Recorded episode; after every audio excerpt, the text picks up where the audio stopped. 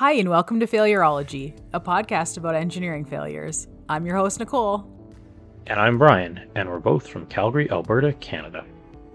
Thanks again to our Patreon subscribers. As always, we really, really appreciate your support. And we also love chatting with you and nerding out about all of these really interesting engineering failures that we're talking about. Our Patreon costs less than four boxes of Kraft dinner for our non Canadian audience, that is macaroni and cheese. Less than four boxes, you can have some great engineering content that is not available on the regular platform. So that's $5 Canadian a month for twice as many interesting engineering failure episodes. And that price is not going up because our bonus content is inflation free. So that is $5 now and it's going to stay $5. And if you're not from Canada, it's probably less than that because our dollar is not super strong right now. And so it might only cost you three or four dollars in the country that you hail from. So please come over there, support our show, check out our extra content. We have a ton of episodes over there. I think we're if not quite at 30, we're almost at 30 episodes. We've been releasing some of them on our regular feed whenever we needed to take a break. So I think we released two last summer and one a couple episodes ago over uh, the Christmas break. And so if you want to hear what those sound like, you can check them out that way, and then you kind of get a feel for what they they sound like. And on our website, failurology.ca, we also publish a list of all of those mini failure episodes, so you can see what we've talked about over there, and if there's any that interest you before you dive in, so that you know, I like to know what I'm buying before I buy it, and I assume you guys do too. So we've done our best to provide you with that information before you jump onto our Patreon bandwagon. For those of you out there listening, it might seem like we've been recording continuously because we followed our regular podcast schedule for episode releases. But what you may not know is that we recorded all the episodes over the holidays, or the ones that came out over the holidays, in November, and then we took eight weeks off, which was great. It was so great. So, this is our first episode back after our I was going to say little break, but it was actually a fairly long break. I think that's the longest break that we've ever taken between recordings. So if either of us seem rusty, that is why. And if we seem a little awkward or more awkward than usual, it's not our fault. We're engineers. Yeah, I think we're all a little awkward already. So this is just a little extra. That break was really, really nice. I've said this before. I love making this show. I enjoy all parts of this show, but sometimes it does get to be a little bit much. And so, you know, we we had to work really hard to get ahead far enough that we could take that break. So there was some weeks where we recorded extra and there were definitely weeks we didn't take off so that we could make sure we stayed far enough ahead that we got that break and it was really really nice to just step away, relax, enjoy that family time over Christmas, be an introvert and not leave the house for several days before New Year's, and then kind of step back into the swing of things here in January. So the break was great, but I am really excited to be back. I also echo all of those things that Nicole said. This week, in the goings on of engineering and other things, gelatinous animals are inspiring underwater vehicle design. This is a really interesting article, and it's got some words I'm going to mispronounce, so sorry in advance. Nanomia bijuga, which are related to jellyfish, and I shall going forward refer to them as the jellyfish like things because that word I think I'm mispronouncing. They use these little jets on their body to push water backwards, which moves them forward. And the cool thing about this is they can control all the little jets individually or all at once. So they can prioritize whether they want to go really, really fast or whether they want to have control and efficiency over where they're going. Researchers at the University of Oregon are using this discovery from these jellyfish like animals to build more robust underwater vehicles. And so far, the research found that most underwater animals are either fast or efficient, but not both, like these cool little creatures. But these guys, like I said, they can do both. And the weird thing is, they don't even have a central nervous system, which being the non-biology person that I am, I'm assuming that that's an important part of a biological organism and these guys don't have one and they're still able to control all these little jets, which is pretty cool. Yeah, that sounds super cool. I'm also not a biology person. I had wanted to go kind of the med school route when I was in high school, but then plant biology in grade 11 just kind of sunk that career for me. So I never did biology in grade 12. So I get to learn about all these exciting biology things, and I don't know what some of the words mean. So these guys, they use 10 or 12 of these jets to get around, like Nicole mentioned, and each of these acts like an individual unit. Um, and they have tentacles on them for food, reproduction, and defense related purposes. And when all the jets move together, or when all the jets work together, these organisms they move super quickly. But if the jets work separately, they move much slower, but they're a lot steadier. So researchers are obviously hoping to apply this method to underwater vehicles to allow them to have a range of functions. I think this is super cool. It it reminds me a little bit of like bow thrusters um, and various thrusters that they have on ships for maneuvering for docking purposes. But these would be for underwater vehicles, which I think is really really cool. I don't know if this falls into a you know the mimicry category of of where humans are you know mimicking or or you know taking a lot of design features from things in nature. I know we've seen this a lot before um, with the kingfisher um, and the shape of, of bullet trains. There's a lot of stuff out there in nature that's evolved over the last m- number of millions of years. And I always think it's really neat when we can take stuff from nature and incorporate it into making human stuff work a little bit better. If you want to read more about these really interesting jellyfish like things and how they get around, check out the link on the webpage for this episode at failurology.ca. Tired of washing dishes? Dishwasher broken? Flip the dishes over. There's a second side to those. At least the plates. We can't help you out with the bowls, but if it's the morning and you have no bowls, you're already in a bad spot if you wanted cereal. Use a mug or something. You're probably still half asleep anyway. Who's gonna judge you for eating cereal out of a mug? We got your back. Flip the dishes.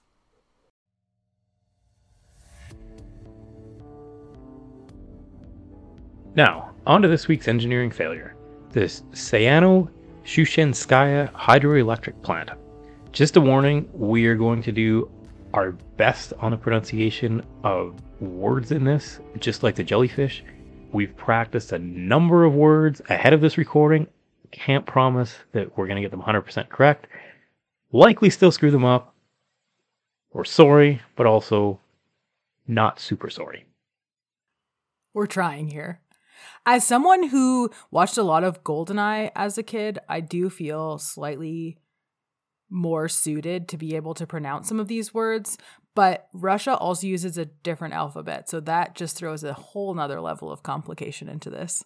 Located on the Yenisei River near Sayanogorsk, which is in southern Russia, about in the middle of Russia, near the border of northeast Mongolia, which, just as a side note, Russia has actually the second most time zones out of any countries in the world. They have 11, which is right behind France, which I'm sure most people wouldn't expect France has a bunch of time zones. France has 12, but those time zones are because of a lot of their, their overseas territories and protectorates and kind of comes from colonial times.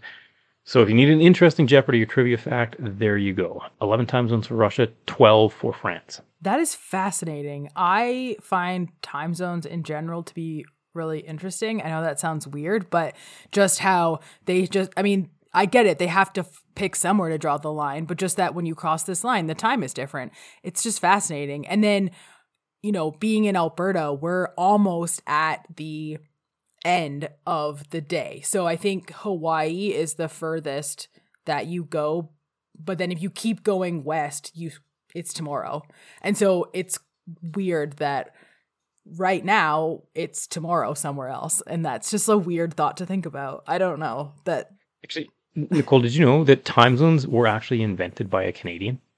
I did not know that. Also another fun Jeopardy fact. Time zones were actually invented for for railway times um, or for railway schedules because before time zones existed, um, most people just set they'd look up and you know it'd be twelve o'clock in, in a local time. But as Nicole mentioned, I mean obviously you know the the Earth is rotating and it's it's technically different times and in different places. So time zones are divided every fifteen degrees of of um, of longitude is, is where where the time zone boundaries change. But within that time zone, even though throughout the time zone the time is still the same, um, there's actually what's known as a local hour angle. So throughout the time zone, there's a couple minutes of difference whether you're on the east end of the time zone or the west end of the time zone. And obviously, as, as railway traffic picked up in the, in the 18th century, it was really important for the trains to run on time and people to know exactly what time it was, um, which is how Sir Sandford Fleming came up with the concept of time zones. And he is is Canadian. I believe there's actually a college in Ontario that's named after him. I'm, I'm not sure what, what sort of technical work they do there. But yeah, time zones were invented by by a Canadian. Very cool. Very cool. Yeah, time zones are cool. Daylight savings, not cool. But time zones in general are cool. The dam has had five significant accidents. For this episode, we're going to focus on the 2009 one, but we'll still tell you a little bit about the others. But before we get into that, we have to talk about the dam, its construction, how it operates, and obviously some of the limitations for the dam. So, the power plant in the dam, it's the 12th largest hydroelectric power plant in the world at 6,400 megawatts. And at the top of that list, the largest hydroelectric power plant in the world is the Three Gorges Dam in China. And that dam is very interesting. We're going to talk about it in a future Engineering Marvel episode. That Three Gorges Dam has a capacity of 22,500 megawatts. And then also the Itaipu Dam on the border between Brazil and Paraguay is also high up on that list. I think it's number two. Most of the dams on the list of the world's largest hydroelectric power plants come from China, Brazil, Russia, and then a bunch of other countries are on the list, but those I say I would say are the big players.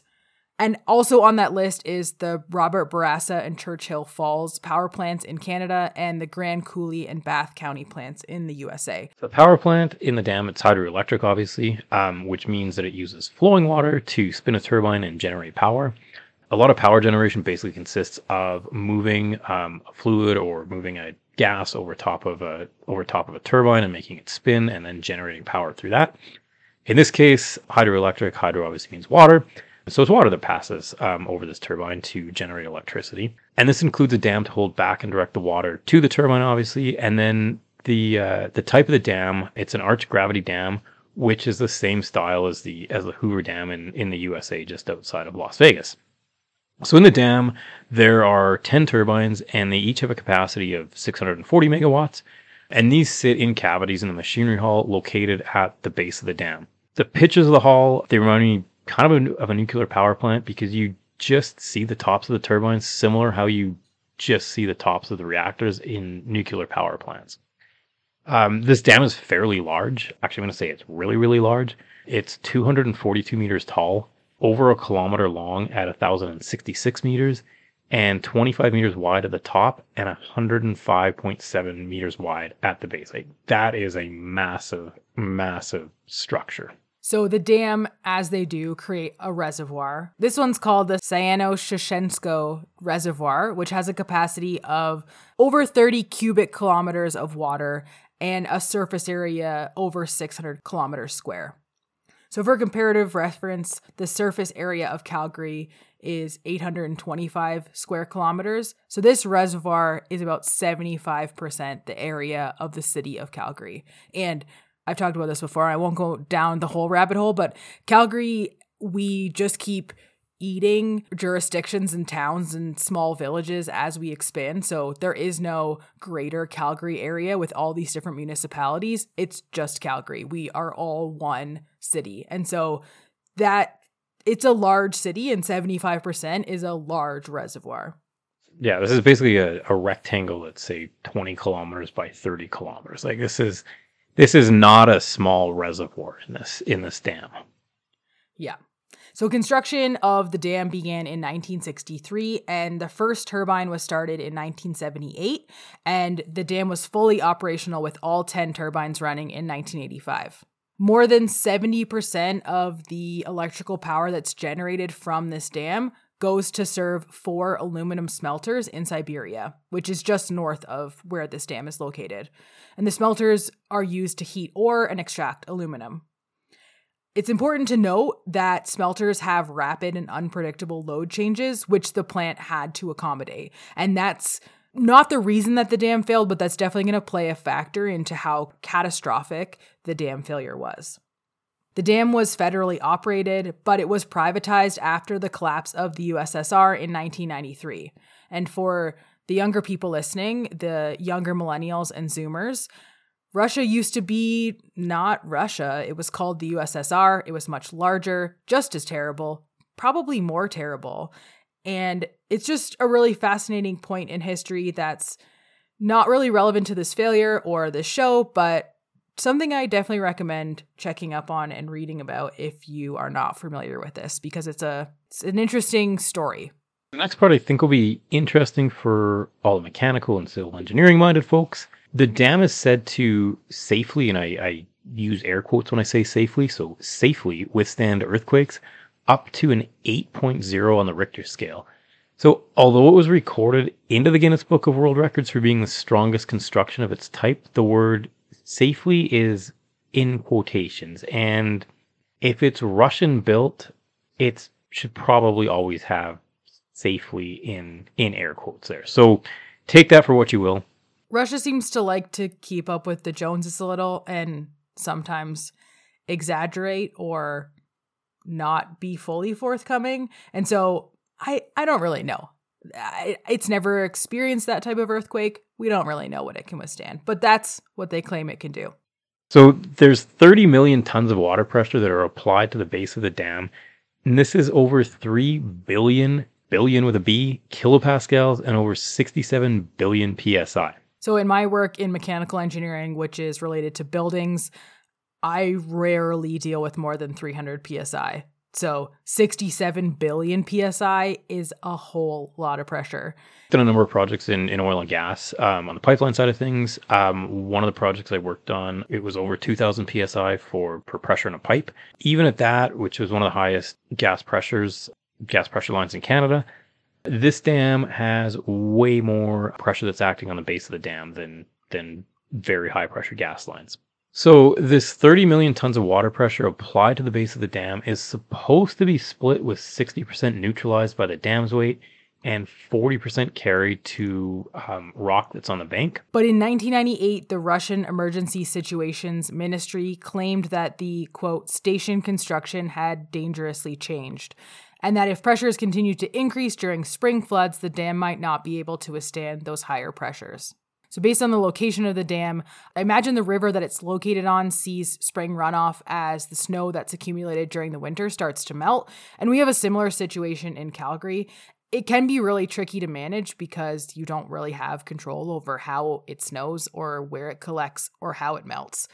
This is usually compounded, especially in Calgary, if the melt coincides with rainy season. And that's why we call affectionately sometimes June is monsoon June because it rains and we have the melt, and sometimes it can be really bad for our river, like it was in 2013. If you just look at the water management aspect of the dam, Ideally, you would lower the water levels before the melt, and then you continue to shed water through the spillway to keep the levels at a reasonable place while looking upstream to see what's coming. And that's what they do in Calgary now. They lower the reservoir levels. I mean, we our dam is nowhere near this large, but they lower the reservoir levels ahead of the melt, ahead of the rainy season, so that they're prepared if they get a big influx of water, it doesn't overwhelm the system. That said, from a power generation perspective, any water that's sent through the spillway is wasted energy potential. And so you don't really want to do that unless you have to. So from that angle, you want to maximize your power generation and you you don't want to divert any water through the spillway. And I think it's a balance. You need to prevent it from being overloaded but also try not to to shed any water that you don't need to. And I think it's it's a bit tricky to manage. This is also my very high level understanding. I imagine in reality it's a lot more complicated and takes years of experience and practice to master. I don't work at a dam. I've never even designed a dam. I find them really interesting, and that's why we've done a number of dam failures on this show because I do find them really, really interesting. And this would be my understanding of how they would manage this. But uh, yeah, I imagine in reality it's it's very much more involved. The basement of the dam had weakened between the original construction in 1978 and 1998 which is only 20 years, and that's not really ideal. I mean, this is something that should have lasted a lot longer, especially for something that is that is earthquake resistant. Unfortunately, the weakened basement meant that the 30 million tons of water pressure wasn't being divided as intended, so that 60-40 split, that wasn't happening. And it's estimated that most of the water pressure and some of the dam's weight was actually being applied to the shore rocks. There were also issues with water infiltration or water passing through the dam's concrete, which we've definitely talked about on previous episodes. And we've seen this as a common occurrence in, in earth and dam failures. And I'm actually really surprised that it didn't lead to failure here. Luckily, in 1993, a French company injected resins into the dam and it worked to reduce the water infiltration. Russian companies, they were able to repeat the exercise over the years as needed, which I think is, is really good for preventative type maintenance. And the soil under the dam was also injected with resin to mitigate water infiltration. In 2007, the dam was audited and it was determined that 85% of all technological equipment needed to be replaced, which sounds very expensive. In addition to the dam's structural concerns, the spillway was undersized to handle the spring melt, which is unfortunately not surprising. That seems to be a thing that happens a lot, which is really frustrating. They should just start oversizing these and then maybe they'll be the right size. The spillway could handle up to 7,500 cubic meters per second, but it was limited to 5,000 cubic meters per second after it had experienced extensive damage during a previous spring flood, which takes us to the earlier failures before the catastrophic one in 2009. That's the main topic of this episode, and we promise we are getting to that shortly. In May 1979, spring floodwater entered the machine hall, which is where the turbines are located, and flooded the first working turbine. And this happened while the dam was still under construction, which would have been a great time to correct some of its issues. In 1985, the spring flood destroyed 80% of the concrete spillway's bottom plate and tore apart 50 millimeters or 2 inch thick anchor bolts and carved 7 meters deep into the bedrock, which is why the spillway capacity is now reduced. And then again in 1988, another spring flood destroyed the spillway as well. So there's been a lot of damage from spring floods. A lot of them seem to be because the dam gets overwhelmed and the volume of water going down the spillway is much larger than they're rated for.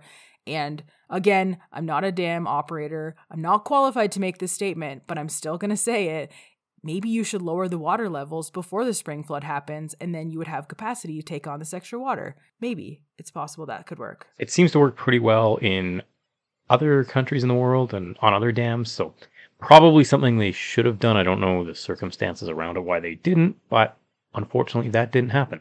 So as you can see, the dam has a number of issues. Um, it appears that it either wasn't as strong as it was supposed to be, or the designers of the dam did not account for the heavy spring melt Reality is, it's probably somewhere in between the two. I'm not sure what one had more influence. And the spillway was undersized, which we've seen before, and unfortunately seems to be a fairly common issue in dam designs or in, in dam failures. Maybe not the actual capacity of the spillway itself, but one issue or another with the spillway seems to lead to the dam being too full and then it either collapses or it overtops. How this dam is still standing, I'm not really sure. In fact, it's still in operation. If you were thinking about moving to this area of Russia, maybe try to find a place upstream of the dam versus downstream of the dam. I'm not sure how much more life this dam has left in it. So upstream probably better than downstream if you're if you're looking to move to Russia. So, a friend and I were talking about bad system designs, and he told me about this Simpsons episode that I think is relevant to this dam and also probably relevant to some of the other failures that we've talked about. So, in the episode, Mr. Burns goes to the doctor and he's told that he's the sickest man in America, but that all of his diseases are in perfect balance. It's like they're all trying to get through a door that's too small, and therefore none of them can get through. And Mr. Burns says, So what you're saying is I'm indestructible. And the doctor says, No, no, a slight breeze could kill you. And that's what it feels like when we're talking about some of these failures. There are so many things that are wrong that they almost start to work together to hold this house of cards together. And it's just, it's, I am shocked that this dam is standing. Shocked. With that said, on to the piece de resistance, the 2009 failure of this dam. So, this was surprisingly not the result of spring floods, water infiltration, or water pressure, or really at least not directly. So, on August 17, 2009, Turbine 2 catastrophically failed, flooding the turbine hall and collapsing a portion of its roof damaging or destroying eight of the other turbines. So, for those of you counting along at home, that's nine turbines that have been damaged. There's only one left that is not damaged. Unfortunately, this also killed 75 people. The turbines, they have a narrow working band of high efficiency regimes. If the band is exceeded, the turbines vibrate, cause pulsation of water flow and water strokes, and the turbines degrade over time. So, Turbine 2 had had issues pretty much since it was installed, and in the early 80s, there were problems with seals, shaft vibrations, and bearings. In late 2000, they rebuilt the turbine and found cracks 12 millimeters deep and up to 130 millimeters long at the runner, which is the part of the turbine that catches the water and transfers that rotational force to the generator. These were repaired, and similar degradation was found again in 2005 and repaired at that time as well. In early 2009, five to seven months before the failure, Turbine 2 was undergoing more repairs and also a modernization at the same time. It was the only turbine to have an electro-hydraulic regulator of the rotational speed.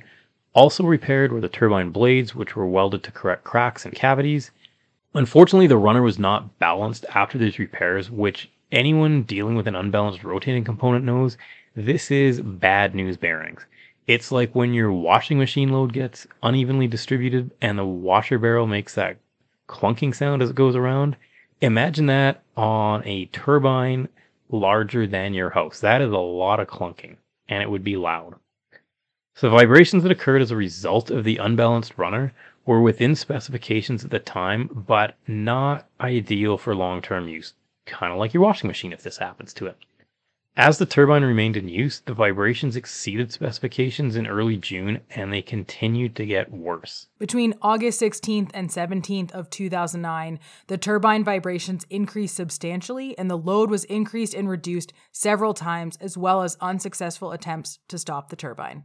In a comedy of errors on August 17th, the plant's general director was off site to celebrate his anniversary and greet guests I believe it's his work anniversary.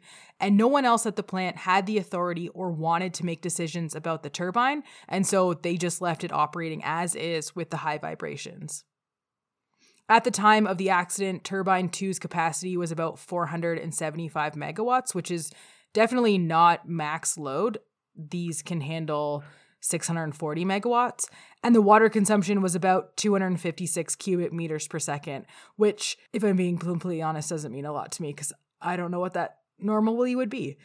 The vibration was about four times more than any of the other turbines, and at that point, it had greatly exceeded specifications. The turbine was 29 years and 10 months old at the time, with an expected working life of 30 years, and that came from the manufacturer. So that's, I think, really interesting for it to be so close to its expected working life when it failed. It's usually not quite that dramatic. And I, I will say the working life expectancy of equipment is it's usually a guesstimate, and a lot of equipment, if you especially if you take care of it, exceeds that time frame. I typically recommend that you look at life expectancy as a way to budget for replacement work, but it's definitely more cost effective to keep things running as long as you can before replacing them. But also don't wait till the middle of winter to try and replace your heating equipment. That seems like a really bad idea because you might not have heat and that would suck. At 8:13 a.m. local time on August 17th, there was a very loud bang from turbine number 2, which is never a good sound to hear from really anything. Um, the cover of the turbine shot up, and the 920 ton rotor shot out of its seat. There was nothing to hold back the water, and it spouted from the turbine cavity into the machinery hall, flooding it and all of the rooms below it. So the power plant, it obviously went into an alarm, and the output dropped to zero, leading to widespread blackouts. The water gates to the turbines were manually closed, which took 25 minutes and was the fastest speed allowed for that operation. 25 minutes still seems like a really long time for these water gates to close. An emergency diesel generator was started 3 hours and 19 minutes after the turbine failure to open the spillway gates, which also seems like a really long time. One of the survivors said this about the accident. I was standing upstairs when I heard some sort of growing noise. Then I saw the corrugated turbine cover rise and stand on end. Then I saw the rotor rising from underneath it. It was spinning. I could not believe my eyes. It rose about three meters. Rocks and pieces of metal went flying. We started to dodge them. At that point, the corrugated cover was nearly at roof level, and the roof itself had been destroyed. I made a mental calculation. The water was rising, 380 cubic meters per second. So I took to my heels and I ran for turbine 10. I thought I wouldn't make it. I climbed higher, stopped, looked down, and saw everything getting destroyed. Water coming in, people trying to swim. I thought, someone must urgently shut the gates to stop the water, manually. Manually, because there was no power. None of the protection systems had worked. The formal report, which was released in October of 2009 by the Federal Environmental, Technological, and Atomic Supervisory Service, notes the cause as a result of fatigue damage of the mountings of turbine 2 caused by turbine vibrations. Six nuts were missing from the bolts securing the cover at the time of the accident, and of the 49 bolts recovered during the investigation, 41 had fatigue cracks and 8 of them had fatigue damage exceeding 90% of the cross sectional area. So these bolts, they were in really, really rough shape. Like this is would be similar to if you owned a number of cars, say two or three cars, if all of your lug nut bolts had fatigue cracks or they had 90% damage on cross sectional areas, like you would have all of the wheels falling off all three of your cars. The report noted that turbine 2, which was controlling the output of the plant, i.e., would ramp up as required to meet the required capacity, while the other running turbines operated at a constant output. At least that's how we understand it. So it's basically um, it's kind of the load turbine, so it would it would deal with load fluctuations. As mentioned earlier, the plant serviced large aluminum smelters in the area which had rapid and unpredictable load changes that the plant needed to adapt to very quickly. Because turbine 2 was the turbine that was regulating capacity, its output was continually fluctuating, and at the time of the accident, it was operating in the non recommended power band, leading to higher vibrations. Also noted in the report, there was a fire at a different power station that broke communications and automatic driving systems for other power plants in the region. The other plants would typically regulate output for the region, but with these plants offline, this responsibility was shifted over to the Sayano plant. And there seems to be some disagreement between the report and the company who designed the automated safety system as to why the turbine water gates didn't close automatically. So that formal report was removed a few months after it was published, and unfortunately, we weren't able to find a copy, but we did find several summaries of the report contents, and there seemed to be a lot of conflicting thoughts on why this turbine failed. So, one article we found agreed with the fatigue failure of the cover as one of the causes and theorized that a generator short circuit could have been to blame for the failure of turbine 2. Other articles suggested that water hammer pressure lifted the turbine cover, and one interesting article provided an alternate hypothesis of the cause of the failure. So I thought that a continuous flow of water would pass through the turbine when it was running. This is how my brain thought turbines worked before I read this failure. So I thought that you just let a continuous flow of water through the turbine and it would run and a set of gears would control how much rotational energy would transfer to the generator which is kind of like a how a transmission in your car would function. Your engine spins relatively at the same speed. I mean your rpm can fluctuate and your transmission couples and decouples different sets of gears to spin your wheels at different speeds. That's how I thought this worked. But in reality, at least for this turbine, there's gates on the turbine, and those are called wicket gates. And those control the volume of water that pass through the turbine. So the turbine's speed is directly related to how much water is flowing through it, and these gates control that flow. So when the load dropped, the gates closed suddenly, which stopped the water, but the turbine wasn't done spinning because it doesn't stop spinning that fast. It takes a few seconds to to slow down. And so that created what is known as water column separation. So the gate shut, the turbine's still spinning, the water flows away from the turbine and creates a vacuum behind it because there's nothing to fill that space after the gates. Then the vacuum collapses the tube, the water equalizes, comes back up the tube, and collides with the underside of the turbine. So, this article pointed out that the formal report didn't address the failure of all the other turbines at the station, other than to say they flooded. So, several turbines were damaged, not just flooded from all the water in turbine two, but they were actually physically damaged. And we're going to get into the summary of that in a second. The report also didn't explain the source of the upward force that would blow off the cover. And so, this article theorized that it was this water column separation that was caused by the gate shutting off really quickly that created enough upward force to blow off the cover. So, similar to the other failures we've covered in Russia, like Chernobyl and the Kursk submarine, even when there's a formal investigation, it often creates more questions than answers, and it's really hard to understand what happened and believe the report. That said, even in a perfect scenario with full transparency, it's also really hard and really challenging to know for certain what exactly occurred at the time of a failure like this. And so oftentimes these types of investigations seem to include varying degrees of speculation and assumptions based on how things were designed or how they were traditionally operating or how they'd be expected to operate because no one has a crystal ball and could see exactly what was happening. So there's usually some type of speculation, but this one seems to have a little bit more than normal. But I do think even though we don't really know for sure what happened, I do I do find all of the different conflicting thoughts and ideas about what it could have been that caused this to be almost more interesting because you're seeing all these different perspectives and yeah, I would say that the water column separation seems like the most plausible to me, but I'm not qualified to say what caused this because this is well outside my area of expertise. So, as for the aftermath, it took about a week to pump water out of the machinery hull and another four days to complete the rescue mission. As we mentioned, nine of the 10 turbines were destroyed. Turbine 6 was flooded, Turbine 5 had flooding and electrical damage, Turbine 3 and 4 moderate electrical and mechanical damage, some damage to the concrete structures around them. Turbines 1, 8, and 10 they had severe electrical and mechanical damage, as well as some damage to the concrete structure around them. Turbines 7 and 9 were completely destroyed with extreme damage to the concrete structures around them. Turbine 2 was destroyed completely, including the concrete structures around it. So all of these turbines took a took a large amount of damage, whether it was whether it was being destroyed completely or just flooding. Like these are not turbines that you can just turn off and turn back on and they're going to work again. Like they are going to need substantial repair work or replacement before this power plant can be operational again. Well, and that's why I find it so interesting that the initial report, which we didn't read, but the articles that I did read about it claimed that it only talked about turbine 2 and not about how or why all the other turbines failed.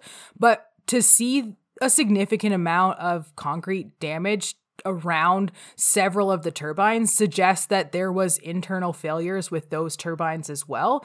If there wasn't, you should just see flooding and electrical damage at all turbines except two. At least in my thoughts that would be the case. I mean, you're going to see a lot of water coming in because you flooded the entire machine hall. So it is possible that that would have caused that concrete damage. But also, the number seems weird because you assume they go from one to 10. So if two failed, then why was six only flooded, but seven, eight, nine, 10 had severe concrete damage? That just doesn't make sense to me, which is why I wonder if when Turbine 2 failed, it took down the whole plant and all the wicket gates shut. And that's when you started to see that similar water column separation happen in some of the other turbines. That would be that seems like a plausible explanation. I would also go that route where even though turbine 2 is the is the initial turbine that fails, if there's any sort of load sharing or load shedding that's happening in this plant and the other turbines are, you know, supposed to pick anything up, um, you know, or there's components that that are going into these turbines. Yeah, I, think that turbine two is probably just the the impetus of all of these turbines failing, and then once one goes, it's just like a like a house of cards. One card falls, and everything everything gets damaged because. Yeah, like Nicole said, if this was just a flooding incident, I think you'd probably expect, you know, electrical damage obviously you know maybe some some issues you know related to water damage you know on the exterior this this wasn't salt water so it's not corrosive but yeah I, would largely expect electrical damage and then you know any sort of you know, damage related to just the water sitting around too long or getting into areas of the turbine that, that it shouldn't be in. But certainly not multiple turbines, you know, being completely destroyed or, you know, other ones having, you know, severe you know damage that that's not just electrical damage well and if if it was the case that turbine 2's failure caused the others then you'd think the ones closest to turbine 2 would have the most damage and the damage would get reduced as you get further away from turbine 2 but that doesn't seem to be the case, which is just weird. Our notes say that power was fully restored to the area two days later on August 19th, 2009. And full disclosure, I can't remember exactly how that happened. The turbines obviously were not back up and running in two days. I think some of the other plants came back online and filled in the gap that this plant used to provide, or they had some other type of backup generation power. The turbines were definitely not running two days later because of all the flooding, there was also an oil spill that happened. And that's not surprising because electrical transformers usually have some type of oil in them. And because this was such a large power plant, there's a lot of transformers and they're large. So 40 tons of oil was released, and that oil made it all the way downstream as far as 80 kilometers from the dam. The Russian government paid just over 31,000 US dollars to each of the victims' families and just over 3,000 US dollars to each survivor, and the power plant's owners also doubled that. So that was what the government paid, the owners doubled it. The owner of the dam also bought housing for 13 families with underage children, and they created programs to help with school and higher education. And there was also a program to rebuild the main settlement where the power plant workers lived. As of November 2014, the renovations and repairs were completed and the power plant was put back online. So that was a little over five years it took them to rebuild it. Only turbines 5 and 6 were repaired in place. The rest were dismantled, taken out, fully rebuilt in a factory, and then replaced entirely. And the estimated repair cost was 1.3 billion US dollars. In 2017, new control and safety equipment was installed at the plant. And that is unfortunate that they didn't do that when they replaced the turbines, because that would have been an excellent time to upgrade the safety equipment that didn't work properly when the dam failed. I also agree with that. So there you have it the Sayano Shushenskaya power plant failure in 2009. An underdesigned structure, erratic load conditions, and operating the system outside of ideal conditions led to catastrophic failure of nearly all 10 turbines and a two day blackout. For photos, sources, and an episode summary from this week's episode, head to failurology.ca. If you're enjoying what you're hearing, please rate, review, and subscribe to Failurology so more people can find us. If you want to chat with us, our Twitter handle is at Failurology. You can email us at thefailurologypodcast at gmail.com. You can connect with us on LinkedIn, or you can message us right on our Patreon page. Check out the show notes for links to all of these. Thank you to everyone for listening. And tune into the next episode where we'll talk about the Fernie Arena ammonia leak in 2017. Bye, everyone. Talk soon.